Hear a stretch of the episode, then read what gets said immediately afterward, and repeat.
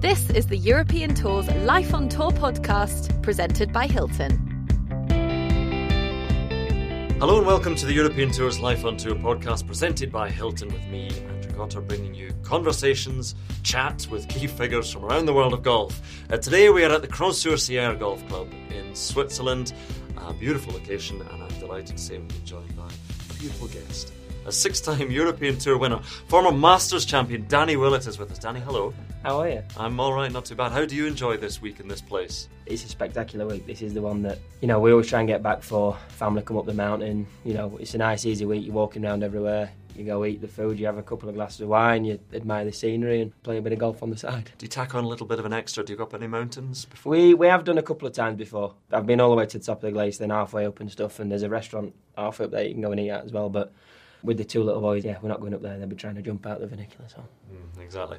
Um, teach me young. So how's your how is your golf at the moment? Because obviously it's you know it's, it's it seems to be pretty good. You had a great finish at the Open Championship. And yeah, it's, it's it's getting a lot better. You know, we've obviously had our ups and downs, and the work we've been doing with Sean Foley and, and, and Kev Duffy's really helped to to get the body moving properly again, to allow me to practice more, which has then obviously led to more gains in the fact that you can work for a bit longer and you can see the strides in your practice more. And yeah, we're in a nice place all round. Really, we've we've had a few decent results this year. Nothing uh, as as good as obviously last year in Dubai, but you know we're always on the lookout to try and get better and try and do things better. And we just we, we finished in America now. We've come back to Europe for the next the next half of the season, and we're going to see we're going to see how we get on. Perfect. Right. I don't know how much you know about Life on Tour podcast, but the clue is in the name that this is where we take you back under hypnosis if necessary. We take you right back to the start and sort of take you through your life. 31 years ago.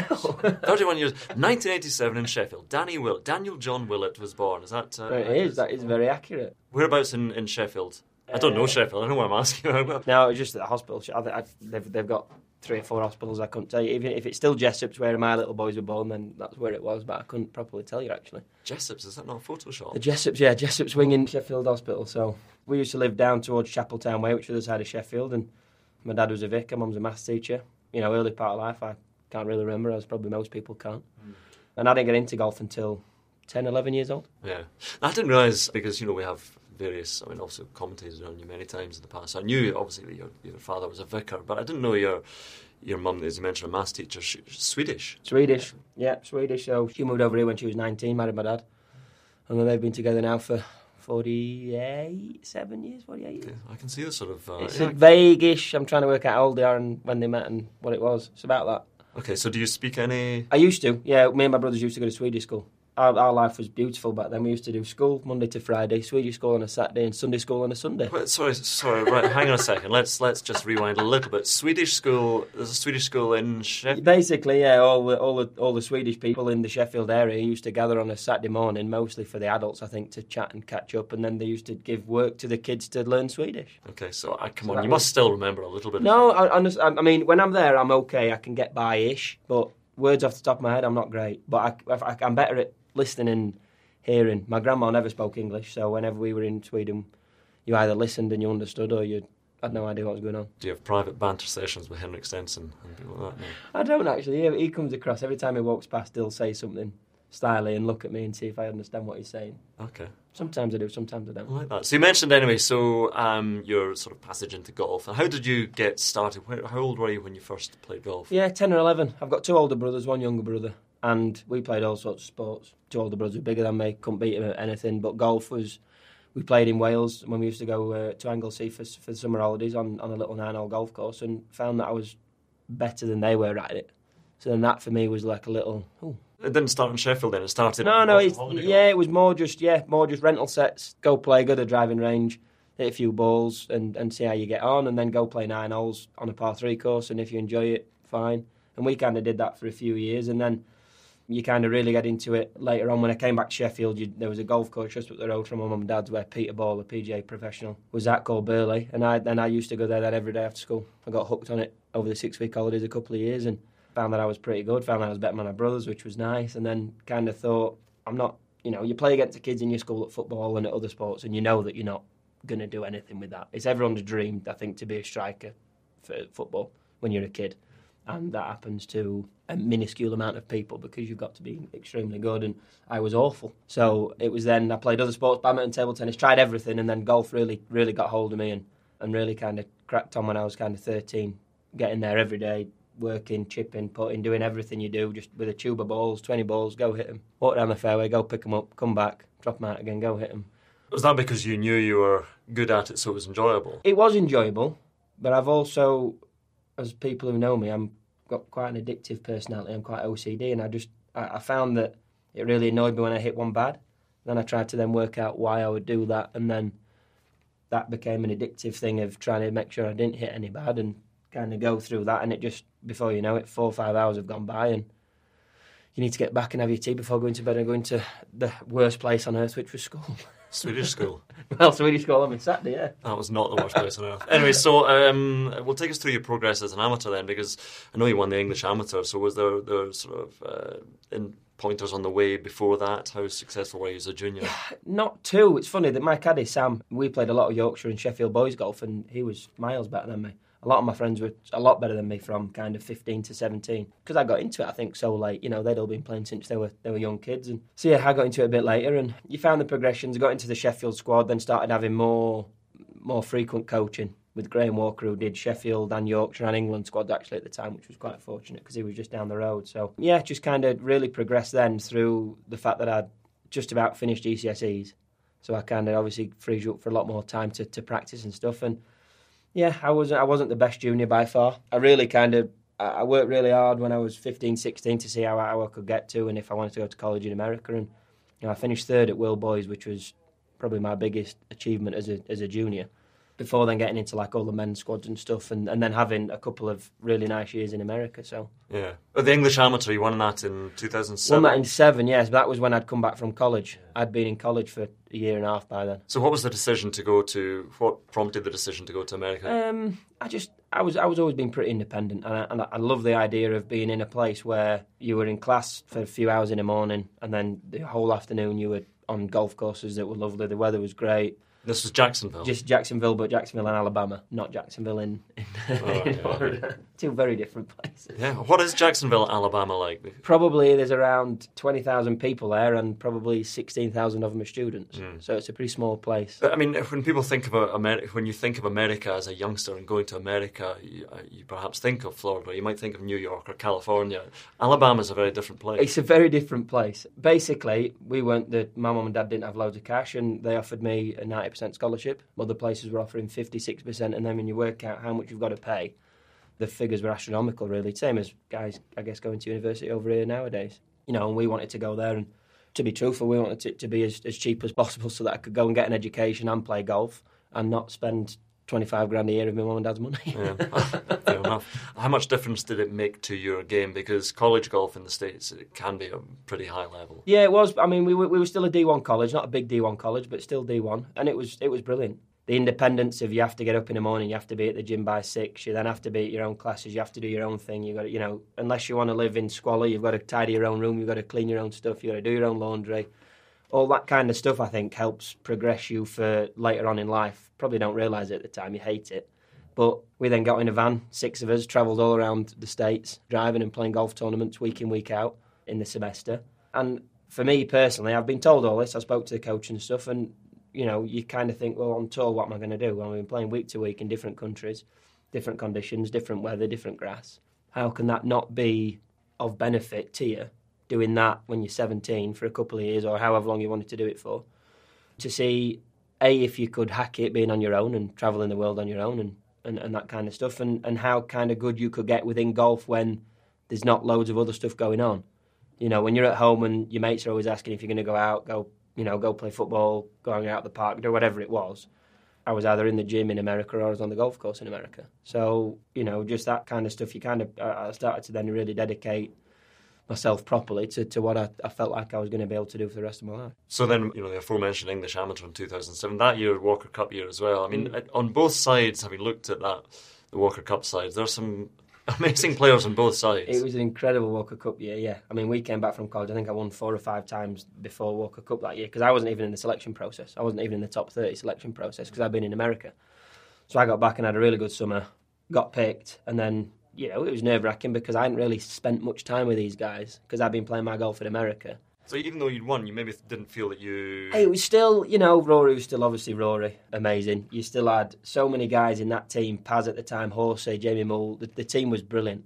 And then you looked at the American team, and again, looking back now, it's it's funny. It was Billy Horschel, Webb, DJ, Rickie. I mean, you look at the two sides compared, and I mean, there's probably some 40 or 50 tour wins and majors and stuff between between that Walker Cup team. I mean, it is amazing looking at those two teams there because you never know at the Walker Cup who is going to make it and who isn't. Did you feel that you were going to make it? What did you feel at that I don't know, to be honest. I was still pretty. I was still pretty young. I think what was I back then? I would have been nineteen-ish, twenty maybe. Um, I was still pretty young, and I guess immature in golf. St- I would still class myself as immature in golf.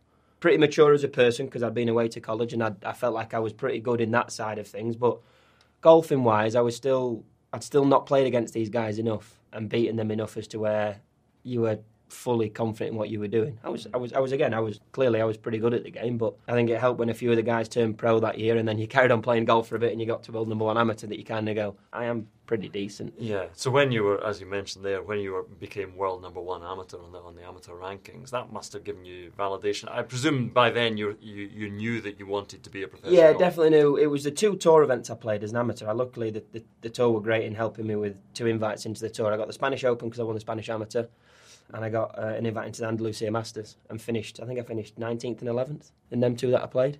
You, you you put a question mark on the end of that, and you're looking at me as if I I know. I was and I should was I was wondering what it was. I think it's 19th and 11th. So okay, I Um, mean, I'm just going to say it. Yeah, absolutely, just- just- nineteenth, just go, eleventh, yeah. couple of top twenties. Yeah, and then from there you kind of go, you know what? Actually, you know, two pretty good fields, not amazing fields, but pretty good fields. And I was nervous, really nervous, especially Friday for some reason, because yeah, you want to make the cut. I, I wasn't going to win any money, but you just more prove to yourself of, of where you are and how you're performing. And yeah, kind of. I think after them two, it was the decision. That kind of summer was when I decided not to go back to the states and do my third year. It's interesting that transition you mentioned there, and feeling almost immediately fairly comfortable as a professional because when suddenly you're playing for, for money, for your career, for a livelihood, and you say you haven't come from a gilded background, did you ever feel a different pressure playing as a young professional to playing as an amateur? A little bit. I was fortunate that when I turned pro, because I'd come off the back of a decent amateur career, I got a couple of nice sponsorships straight out the back, which were nice to be able to have a little bit of money in the bank there to, to use for travel and to and to do things. Because I always said, you know, Graham Walker was my coach at the time, and we always said that you're only investing in yourself. So fly yourself nice, stay in a nice hotel, eat the right food, do the right things, and eventually that will then pay off instead of trying to scrimp and save and you know doing a seven leg journey to get somewhere because it's hundred quid cheaper or whatever. You know, so we I, I was always kind of not flamboyant, but I'd always definitely spend a lot of my money investing in, in my golf game, whether that be the right team around me or, or travelling, whatever it may be. So yeah, I felt comfortable in getting it. The pressures then of playing were more. I had seven starts. I turned pro. I didn't go to college. Turned pro. Got seven starts on the tour, and that was kind of like I always had it in my head that I was going to go to tour school. I had to do all three stages. So I was like, well, these seven events, we'll see what happens. A couple of nice results. I think I made ninety grand. Not enough, obviously, to keep your card. And then you know, you, you then then you've got real pressure. I I think that the most pressure then is is, is tour school for a, for a young professional, especially if you're going through all three stages.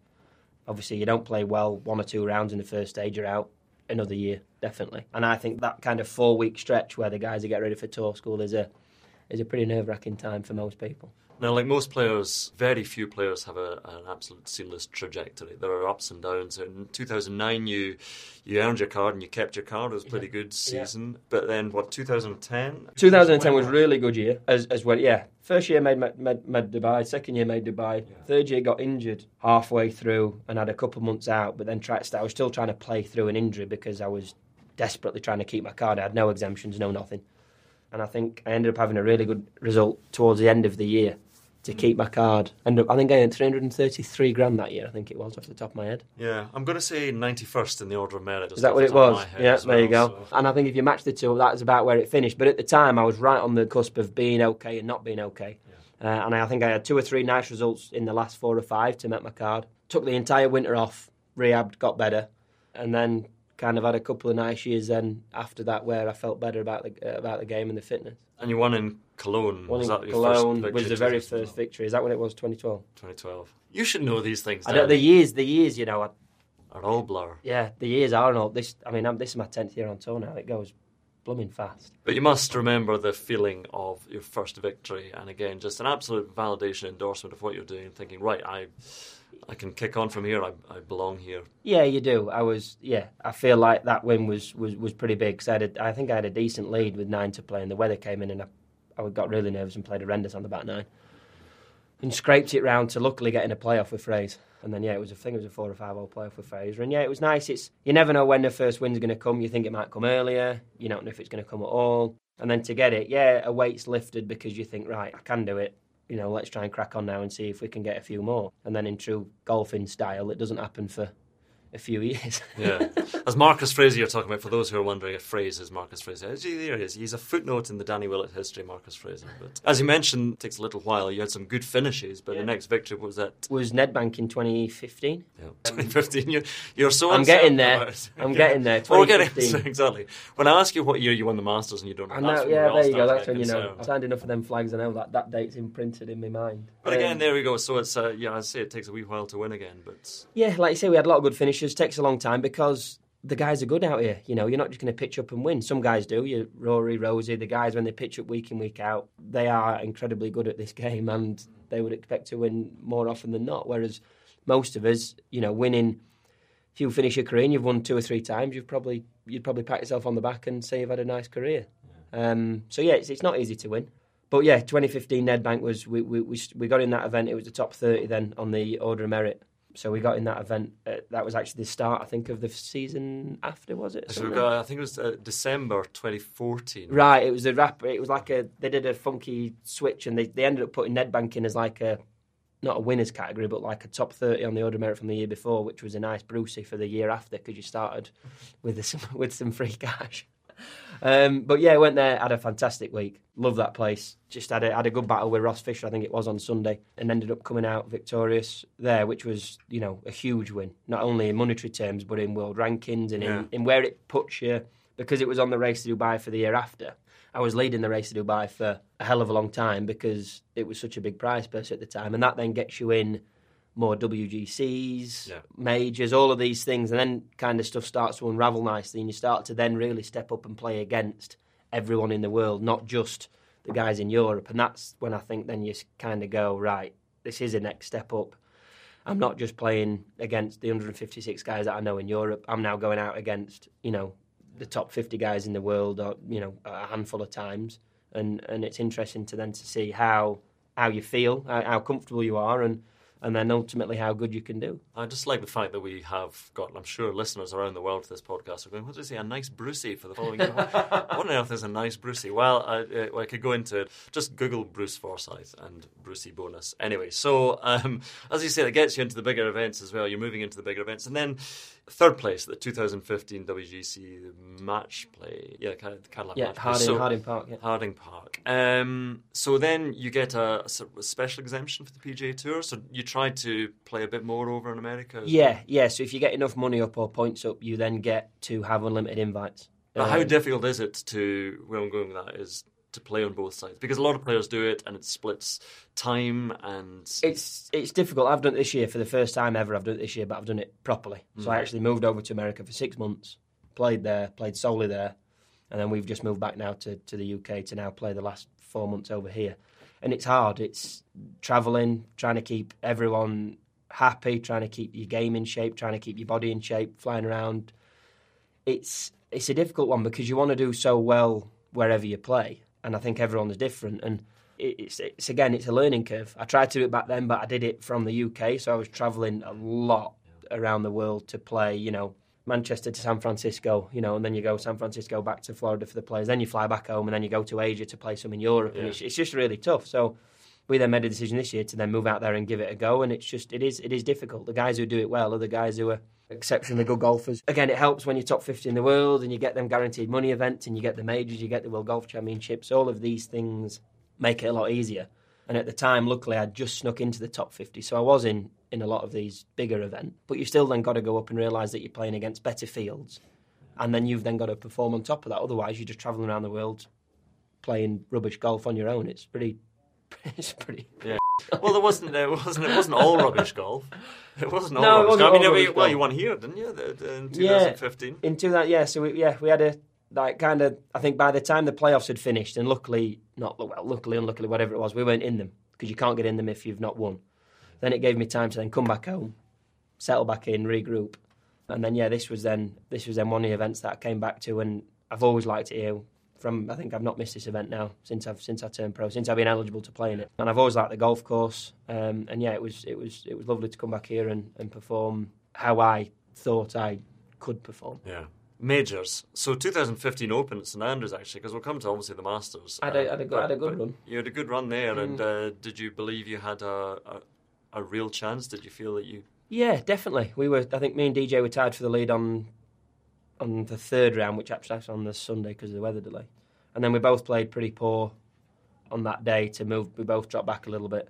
And then actually Sunday was Sunday was a big eye opener because I played with Zach on Sunday, and Zach obviously won that won that Open. And then you kind of go back after the week and you go right. I finished sixth. It's a nice result. What did I need to do to win? And you actually look, and Zach is a lovely golfer, but you look at Zach as a player and what he does with a golf ball, and he's not hitting it 350. He's not hitting four irons up his nostrils like Tiger used to and what Rory does and stuff like that. Zach plays his game and plays it extremely well. And then I think that kind of gives you a little bit of the confidence that I watched that happen. I watched it unfold. I watched how everything went and, and, and how he did it. And it doesn't, it, it, not to sound ridiculous, but he didn't do anything special. He just did what he knew he could do. Every hole, kept going until it finished. I gave him a lovely read on the last that he knocked in to get to, to, to get in the playoff. I'm still waiting for my bottle of wine. And then yeah, you look back and I'm driving home. I had the family in the car, and you're driving home like I'm I'm tootling. I'm concentrating on driving, obviously, mm-hmm. but you're tooting along, just kind of thinking, well, what about if this happened and this happened? And then you start to kind of unfold and actually go, you know what? You, you wouldn't have had to try and do that stupid shot there that lost you, that made bogey, and you didn't you didn't have to try and do this. And I think that in itself was a nice wa- wa- was a really nice way of going about it in, in actually being in one of the last groups in a major, seeing someone accomplish a dream, you know, the emotion, everything that goes with it, and the nerves and everything, um, and being part of it, and actually being able to chatting to him on the way around, and going, you know what, this is if I actually. I've got the game to get there because I got there after two days. I know I can play good enough. And then from then on, you've just basically not got to do anything stupid. Just keep doing what you know you can do, and you're going to have a chance at some point to, to, to have a go at one of these. Perhaps this was in your head when you decided to name your, your firstborn Zach. That it was in, in gratitude or thanks. Maybe. Zach Johnson. May have been just yeah, just all for what Zach did for me. Yeah, maybe I, uh, I named him after him. Anyway, let's leap forward to the Masters then, because uh, 2016 Masters. So, well, I mean, interesting times in your life as well, because uh, Nicole was. She was eight and a half months pregnant. Yeah, So, so, you were. I presume you were thinking if Zach hadn't arrived, Yeah. you might not play. yeah, I said all along that I'd have not gone and played. You know, it's it's it's an amazing golf tournament, but it's a golf tournament, and that was our first child. I would have definitely been there at the birth and, and wanted to be there at the birth, and luckily enough, bless him, he came out on the 29th of March, so he gave me just enough time to hit a few balls before before I left as well. Well, it's considerate. Good. I hope you got a percentage. So, t- well, tell. I mean, take us through that tournament because it was a remarkable Masters for so many reasons. I mean, let's just look at the final round because, I mean, Jordan Spieth had it in his hands, and when you were playing with Lee Westwood and you're looking at the leaderboards, are you? At, I, I know you're obviously thinking I can, I can, I can try and win this, but you're, everyone must be looking at him going, "Well, Jordan Spieth, he was the dominant player in the world at the time, as well." Yeah, he was playing amazing. That was he, he was on a run in them last eighteen months or twenty four months of something like Brooks just had, wasn't he? He'd, he'd won three majors, something stupid, and he was playing phenomenal, holding everything. And basically, yeah, me and Westy, I would have thought both would have looked at each other and, without saying it, gone, "Me and you for second, then." Yeah. You know, like, And this was when you're on. So you're on the fifteenth when he puts her in the water on the twelfth. yeah. And suddenly you find yourself because he had a four shot lead. Four shot lead. He had a five shot lead at one point, I think, yeah, and then yeah, going down the back nine, and yeah, we'd played the we'd played 10, 11, 12 well, level par, which is good for them. Holes on a Sunday when the wind's everywhere. Birdie thirteen, birdie fourteen, missed a twelve footer on fifteen for birdie, and as we put the flag in, yeah, you look round and there's a big fifty foot scoreboard. Uh, obviously, nothing electronic at Augusta, so it's all hand done, and so they flip the numbers out, and everyone's thinking is he made birdie or whatever, and then they flip him back, and everyone wondered if the guy behind the thing had got it wrong. So when the roar goes up, because it was, sort of a roar mixed with ooze, because they were everyone was A expecting of different crowds, yeah. different crowd. So what were your th- feelings immediately at that moment, walking to the 16th tee or whoever it was when you first saw the board? my heart started racing. I needed a pee, so I went to the toilet behind the back of 16, which is eerily quiet for everything that's going on. And you know, you just you kind of say to yourself, well, I did say to myself, you're not going, you've been in the position, you're not going to do anything stupid. You've got five more good swings to make. I actually almost saying that you're almost saying this out loud. Almost saying it out loud whilst having a wee. Basically, look, you've practiced for this. You know you've got these shots in the bag. You've got five more good swings to make. Keep your foot down. See if we can make a birdie on the last three holes because they're not the easiest holes. And really try and keep that momentum going and not back off. I, I don't know. I don't know how good I would have been sleeping on a lead of a major that early on. But having got to that kind of point so late, I don't think you've got time to really process it as much. So you kind of our, our focus all day was to keep making birdies and see what happens. Never really thinking that there was going to be enough ground to make up that we would be able to. So then when you actually get to the front, the mindset was I, I kept it pretty good in that I still wanted to make birdies. So you know five good swings and, and there we go. And then luckily one of them good swings came at the as soon as I'd washed my hands and relieved myself on the uh, on the 16th tee. Good, I'm glad we went We went down the, we went down that one. Uh, cleanliness. Anyway, so uh, but the fact that you're playing with Westwood as well. I mean, he's a great player, especially around uh, Augusta as well. Suddenly, he's your main rival. Although because you would know him very well as well, did that make it more comfortable? It was, yeah. I've, I know, I know Westy and Billy really well, and I don't think that I could have asked for, or he could have asked for. If one of us would have won there, I don't. I think we'd have both been as happy for each other as what, what, what we were. It was a very comfortable situation to be in. If I'd have been playing with Tiger in that moment, particular moment, and it had been that role, I don't think you may have been potentially as comfortable. I don't know. We we weren't, but I can only imagine that I wouldn't have been. So it was nice that yeah that it was that, that there was friends there around me when everything was going on. So I mean, you go on to win, but uh, there was waiting, and there was famous where you, you were FaceTiming. I was trying to FaceTime Nick. Yeah, they were Yeah. they were all they were all awake at home watching it, Yeah. and I was trying to FaceTime, but obviously th- there was a, there was a lot of I don't know what it was, but there was the phone signals were out and stuff, and I'm trying to FaceTime her and watching the TV at the same time, and I ended up end up I think I ended up dinking her to make sure that I can watch what Jordan's doing on 17 and 18. Whatever, you're gone. It's okay. I'll call you back in five when, when we know. Yeah, and then obviously I was going over the scenarios right because he had a great shot into into 16, and I think if he'd have made that, I think it could have been a really different story. But he missed that, and then 17, I'm thinking right, well if he makes birdie here, he can make birdie up the last, and all the scenarios, and then hit it in the front trap, and then I'm like right, well if he holds this, and then he does this, and eventually when he when he makes bogey on 17, that was physically impossible for him to win. So that's when Johnny came running in and, and jumped on me on the sofa. Jumped on you on the sofa, famous shot. So you know you have no clarity at all about certain years that things happen. Do you still have absolute clarity in your mind, the feelings immediately after I could almost tell you the numbers, what we hit, where the wind was. It's yeah, strange how golf is, isn't it? There's, I can tell you the shots I hit and, and what it was, but yeah, years and bits kind of blur. But certain moments obviously stick in. Well, what was the immediate feeling though of having won the Masters? Was it a- Shock, really. I never in a million years expected Jordan to mess up. So I never expected to be in the situation that I was in 45 minutes before that anyway. So then to get ready for that feeling of the emotions was just, it was a weird shock of this had just happened. What do we do now? Yeah. Well, you're taken through things. Yeah, obviously you? then You're taken away yeah, to uh, yeah, it's meet then very very and- formal and stuff. Yeah, it is very formal. Yeah, and it was just it was just the realization of what had just happened, and I don't think that sunk in for a long, long time. But the immediate thing was just ultimate relief, not relief, but happiness, exhilaration, every, all these things, just loads, just a big cauldron of emotion of everything going on, and like yeah, you probably I think if anyone would have seen me, you'd just a bit starry eyed and wondering what just happened. I guess. Well, it's interesting talking to various players about their feelings after winning their first major, Mm. because f- for a lot of them, they say it's never quite what I thought it was going to be. I didn't know what it was going to be like, but it's not quite what I thought it was going to be. Yeah, it depends on again because I finished so early. Mine was very different. I think if you hold a 15 footer on the last to win, or in a playoff or whatever, and you do one of these miraculous things like Tiger did at the U.S. Open when he hold that when he hold that stupid curling putt in 2008 and everyone went mental, something like that maybe. But you know, I was sat watching it on TV. I'd already done my stuff. I couldn't do anything else, so I was completely helpless. I couldn't do anything you know, I needed to hire one of the guys at Happy Gilmore and go and try and heckle him to see if he could do anything. There's nothing I could do. I've just I've got to watch my fate being played out in someone else's hands, and it's a weird it's a weird sensation. Yeah, but but what's it like in the days, the weeks, the months afterwards as well? Because suddenly you're introduced everywhere, and you're you're going to Wimbledon, and you've got the green jacket, and are you you treated differently? You feel different?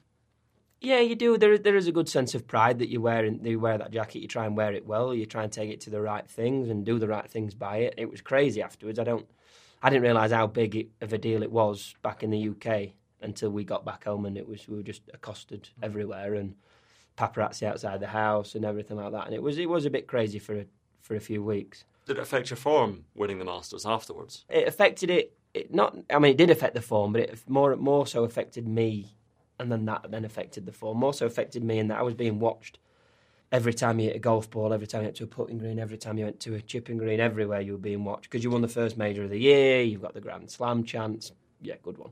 More um, demands on your time. You know, well. and yeah, I, I, wasn't. That's the one thing that got that we, we practice hours on hours on hours on on our golf games trying to get that good. No one actually ever tells you if these things do happen that you that you're practicing for, how to actually manage that side of it. And yeah, the time stuff and I then went and travelled and played golf around the world because people want you to go play. And it wasn't, yeah, if I if well, if and when I do it again, then uh, I think I'll do things a little bit differently. Hi, I'm Jamie Donaldson, European Tour player and proud Hilton Golf Ambassador. Are you a Hilton Honors member? No? You're missing the chance for you and your family to enjoy better travel, promotions, unique experience, and more. Sign up to Hilton Honors today. You're listening to the Life on Tour podcast presented by Hilton. I'm sure you look back at the Masters as a standalone, but if you look back at 2016 as a year, it was one of highs and, and, and, and lows as well for you. Because there, I mean, the Ryder Cup was from a European point of view. Oh, you went there. Was, oh, oh, we've gone back to Ryder Cup. Gone straight. Oh, it's taken me three years to get to, to get rid of that out of my mind. I've used your clip from that press conference innumerable times. Anyway, so but that how hard was that Ryder Cup for you personally? Because it's a team event, but it seemed to be that you the target. And and for those who don't know the background, I mean everybody I think does know the background of listening, is that there were other things coming in because your brother Pete, who's a great writer, had written a satirical article on on American fans. So suddenly you were a, a target for a lot of the American supporters. Yeah, and I think that was just that. Again, I don't think you realise until you go to the Ryder Cup how on edge everybody is and how much people want something to happen to give them an excuse to be ridiculous in how they act. Personally, mm. I think if nothing had come out, I still think the crowds are obviously incredibly pro America, incredibly pro Europe when they're in Europe, and that's how it should be. Yeah. But that I don't think it has to go down the routes of being rude and obnoxious because at the end of the day, it's still golf, and mm. we, you know, that's not it's not how we play. It's a very different game to other things. You wouldn't sit in the crucible yelling stuff because it's not what you do. You go to a football match and do it because there's ninety thousand people and eleven guys are 100 yards away from you, you can't hear it. But when you're four yards away from someone on a tee box, it's a very different atmosphere and a very different feeling to many other sports. So, yeah, it was targeted more at myself, I think, but not not only me. I think a lot of the guys that week got got a, got a lot of nonsensical stuff said, said to them or, or, or done to them or whatever it may be for for no reason, which is a shame because you know it's uh, at the end of the day, like I said, it is a gentleman's game and we play it with the utmost, utmost respect. And yeah, obviously my week was quite well documented as being as being poor. poor. That's how you describe it in the press conference. I'm going to say poor. How's this week been for you, Dan? It's been poor. I don't know, but it's a classic case as well of things off the course affecting play on the course. Yeah, I mean, at the time I wasn't playing very well. So I think if I'd have gone there and I was playing brilliantly and I was really confident in my own game, I think I would have been able to brush everything off a lot easier. But at the time, there's no excuse. I was playing poor. I was playing bad golf. I was me and Pete were on the range for hours. We snuck off to different sides of the golf course. Certain tee shots I didn't want to hit. This and this. I was really struggling in in my game, which played out towards the end of 2016 when I didn't really want to play. Mm. So you know, it was it was just a bit of a mixture of all of that kind of together. Mm. Like I said, I would have loved to have gone there playing great and just got my head down, knuckled down, and, and really done well for the team. And it was just such a shame for me personally you know, that I wasn't able to, to, to do anything and give anything that week, regardless of what happened off the golf course. I think it was just a, it was just a, the week for me just wasn't yeah wasn't that enjoyable Yeah. But then also the fact that Pete was brought into it as well, not Pete Cowan, Pete, your brother, because it strikes me that you're quite a close, close. Yeah, we're a close well. family. He's, a, he's an incredibly good writer. It was taken completely out of context, and you know, within that, it was like I said, it was just a real shame how how it all went and how it all ended, and how we had to deal with it and everything that, that kind of went around it. But Yeah, and then after, so let's moving on to 2017 18. I, I mean, everywhere you go, as you say, as a Masters champion, people are very keen to not write people off as one major wonders, but you must have had that f- felt that feeling I that said it to myself. we said it to. Danny Willett is keen to write himself off. as a- No, but I mean, you feel that pressure, and then injuries are creeping in as Yeah, well, yeah. and your form goes down. So difficult times to deal with. yeah, with. difficult times mentally to deal with. You then, I was struggling. You put more time in at the gym, trying to get better, trying to rehab everything. You put more time in at the range, trying to get better. Within doing that, I spent less time at home, less time with the family. You know, and then, and then you're away. You're not playing. You've travelled half around the world to play a golf tournament. You don't know if you're going to be able to play when you get there. If your back's going to be any good. So you've travelled away from your newborn and your wife, playing poor, feeling rubbish, to go there to maybe play two rounds and fly back, and just there was loads of stuff coming in, and yeah, the golf wasn't really. I wasn't really fancying doing much and playing much. The motivation was down. Yeah, we just did. We're just did. we're just a poor time, really, which is unfortunate because it's a game that we that we take up because we love. Yeah, but it is. You always seem to be in the. Uh, all players seem to be uh, walking a tightrope all the time in terms of confidence as well. When Yeah. injuries creep in, and then you get into a bit of a downward spiral. Yeah, exactly. So then I just I took it upon myself to to kind of change up my people around me. Started working with Kevin Duffy, Dave O'Sullivan, and uh, and Sean Foley, and together kind of put a program together as to where we got the body back to full fitness and full health. And within that, the golf swing changed, but the body was first. Yeah. Um, and then we'd work the golf swing around it. So you know, straight away I saw signs of the body getting better, which then, funnily enough, lightened you up a little bit to accept a few more things, and you know that you're on a better path and you start feeling a little bit better, thinking a little bit more clearly about things, and, and the clarity then gets back within what you're trying to do with your golf. And it's a long process. It took it took 18 months at least of hitting it horrendously, but the back feeling better. So then there was always a positive within it. Yeah, I've, I've shot 78, whatever, but I've come off and I've not needed to be on a physio bed for two hours.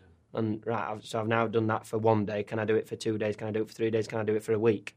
And that was then the process in how long can I do before I've then got to get back on a physio bed. And it got to the time now where I'm, you know, I'm, I'm basically don't need to go on a physio bed ever, which is amazing. Yeah, you mentioned the changes uh, in terms of coaching, but a caddy change as well. And the caddy is also seems to be the most important. I mean, players and caddies do change quite often, but it's the most important relationship. They're the guy you spend most of the time with. Mm, yeah, me and John split probably mostly because I was playing a bit poorly. I probably was being not myself on a golf course. We can all be a bit mean. Are you do, do you think you are times. demanding of yourself, but demanding of others a bit difficult at times? Uh, yeah, I, I'm, I'm incredibly demanding of myself, and because I'm demanding of myself and I know how hard I'm working, I would expect the people to be working for me to be as good as what I'm trying to be and as professional as I'm trying to be. And it just didn't quite, you know, we were we were good friends. John was best man at a wedding. You know, we were good friends, and it just it, it was one of them stages where, I, yeah, I don't think I was helping the situation at all, and we split. And then uh, my other best man at a wedding came on the bag. Um, but no, me and Sam have known each other for 20 years, and he actually came on the bag firstly to make sure that I was okay. Was his he's god he's godparent to, my, to to Zach. He actually came on the bag just to make sure that as a friend, I was actually travelling the world with a friend and not on my own. So I didn't realise they'd both been best men at your wedding. This is I uh, had two. I couldn't work out which one I wanted to do. Sam's Sam's been my best pal for years. Not quite sure if I could have trusted him to, to sort all the arrangements out. So John came in to sort all that stuff out, and then they they'd have made a good partnership. Okay, so future caddies an usher, a page boy. Yeah, Flower whatever it might be. Yeah, flower girl might be might be the way forward. So anyway, let's move to Dubai then. Last year because uh, it's a big, big tournament to win anyway, but all the bigger because of where you had been, as you've said yourself, in a pretty dark place. Yeah, yeah. The kind of the form had been coming back slowly. We had a couple of nice top tens. Finished seventh actually in Turkey to get into Dubai because again we weren't in it. We I was just happy to be playing nicely and be pain free and, and, and travelling again and enjoying golf. So yeah, finished nice in Turkey to actually get into Dubai, and then yeah, just a strange, just a, again one of them bizarre weeks where that golf course theoretically shouldn't suit me. We don't hit it as far as as a lot of guys and and do certain things, but I was incredibly relaxed. I knew that I was in a good place regardless of what was going to happen that week. I was going to have a winter off to be able to then keep working with Sean, keep doing the right things, and and I knew I was going to take my PGA Tour card, and I knew we were going to move to America. So there was other things going on, and and went there and played some lovely golf for, for four days, and and really was able to flip the bird at quite a few people. I would So- imagine. Well, I was about to ask because there were uh, there, there will have been there were lots of people. Not me. I always would go in again. But well, there were, there will have been lots of people who will have kind of almost written you off. So it, it is kind of as I say, it's for yourself, but it's to say to others, no, no, I'm I'm still here and I can still win. Yeah, it's you know what it's it's a strange old scenario, isn't it? Other people's opinions shouldn't really matter, but for some odd reason, we look at them these days, and they they do seem to matter at times. And you do it for yourself, and more more so than others. But it was it was very rewarding to to be able to to do that and to show to myself and to show to others that you know I didn't just win a couple of golf tournaments and then fob it off. It was I'm still working incredibly hard at home and I'm still wanting to, to win more golf tournaments and, and the work that I was doing. I knew that the change I had made was right because I could see a, a, a better path and I could see it clearer. The win is again shouldn't matter because you should just be happy with where you are at that moment in time and what you're doing. But you know, it is always nice to get that to get the results to to be able to to put your name down on a on a trophy again and to stand there and to have all all of that stuff go on the feelings that happen within it with nine holes to play being in proper contention and and having a chance to accomplish something that you weren't sure if you were going to be able to accomplish again it's it's nice Listen, I know we're, we're, we're running fairly short of time because you've got to go and work out an extra 10% the ball goes here, so you've got to uh, go and do your yard. we'll have a guess if it's a back flag it sits a bit Well- more if it's a front flag Well, let's let's quickly race through this it. year because very good performance at Portrush where you, Yeah. uh, you, you must have thought, okay, I've got another chance here. Yeah, I mean Shane, I was always he, obviously always uh, too far in front, but it was a, it was a chance for a good finish, and and again for me playing both tours, it was a big finish to be able to then get points on both sides of the pond. So, yeah, great week, fantastic crowds, an amazing golf course. What they've done, I'm glad that they've got it back on the rota. We- Yeah, we've had a few nice results now. US Open was the same, decent Yeah. result there. So. Yeah, the game is, is in is in a better place. Like I said, we've now moved. We we up and moved. We came back on Saturday, so we're still a little bit jet lagged. But we came back Saturday now for the remainder of this year to to play back in Europe. So excited to be back, not where you belong, but where I would class home as properly, um, to see all the guys and, and, and to come and play on, on, on the golf courses that I've played at for the last ten years. So And how is living in the in the states now? In- it's good. Yeah, we bought a place in in Windermere near Isleworth, and you know it's it's ninety degrees every day. The kids are enjoying it being in the pool every afternoon, and it's still slightly strange because we've still not got our hub of friends and family around us close. But people have come out to travel and come out to spend time with us, and I think the six months and six month thing could could work all right. But we'll see.